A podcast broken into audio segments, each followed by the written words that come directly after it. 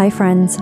I'm Laurie McDonald, and I'm so grateful to be praying with you today. Ora Ministry is a place of vulnerability before God and one another as we receive Jesus in his love, healing, and restoration.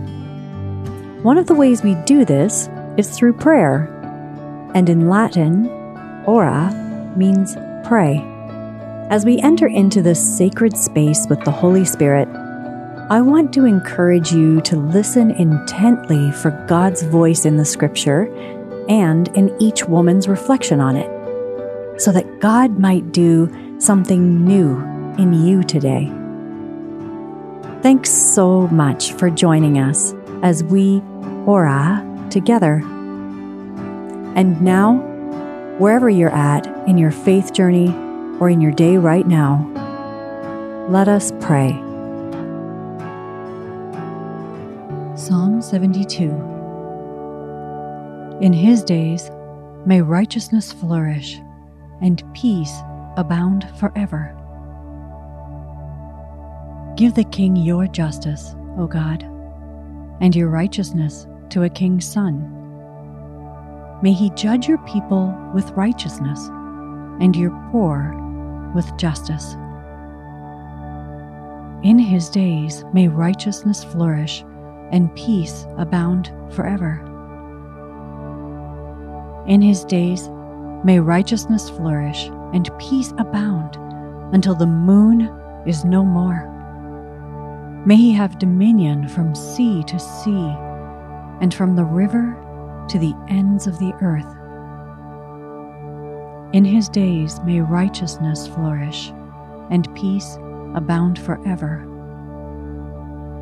For he delivers the needy one who calls, the poor and the one who has no helper. He has pity on the weak and the needy and saves the lives of the needy. In his days may righteousness flourish and peace abound forever. May his name endure forever, his fame continue as long as the sun. May all nations be blessed in him.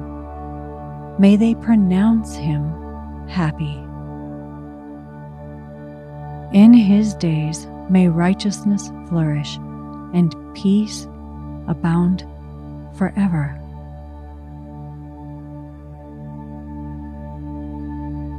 Pause, pray, and reflect.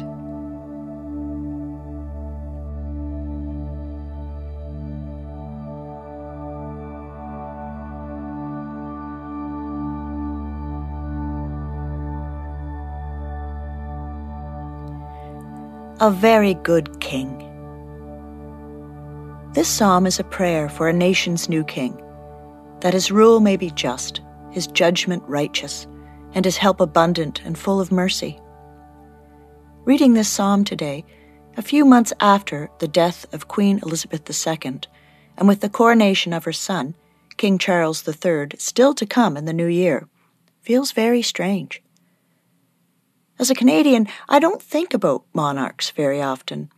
They really don't impact my day to day life. Sure, we have a Governor General and a Queen's image all over our currency, but other than that, I don't pay much attention at all. This prayer describes a very good king, one who delivers the needy, helps the poor and abandoned, and creates a land where peace abounds forever. Who wouldn't want a king like this? My mind jumped straight to Jesus when I read this psalm. Maybe because I don't think about our 21st century kings and queens all that much. I read it purely metaphorically, interpreting the words as a description of what Jesus, the King of glory, will do when he comes. If this is a prayer for a good and just king, then Jesus is the greatest and most just king of them all. We as Christians form a nation who are indeed blessed in him, blessed in the abundance of his mercy, blessed in the forgiveness that tempers his judgment, blessed in the sacrifice of his love. I find it funny that the last verse ends with, May they pronounce him happy, because surely we are the ones who should be happy for having such a wonderful king. Wouldn't it be wonderful if all our leaders, municipal, provincial, federal, world, were like this king? In light of the last couple of years, the picture painted by this prayer seems almost like a pipe dream. We can certainly pray for our leaders, pray for God to give them justice and righteousness and bring peace back to our world. Pray that they will end the terrible wars and persecution taking place in so many countries. But on a micro scale, we can also strive to be kings and queens in our own lives and communities. No, I don't mean wearing crowns and expecting royal treatment everywhere we go. Instead, we can act with justice, strive to uphold righteousness, offer our help and time and money to the poor, weak, and needy, and do our best to create nations of peace, to create places for God's love to grow in hearts and souls through what we say and do, how we live, and how we love.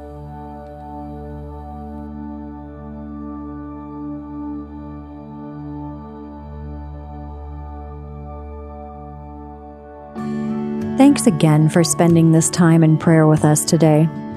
If God spoke an encouraging word to your heart and you feel comfortable, you can share it with us in the comment section on our website at oraministry.ca.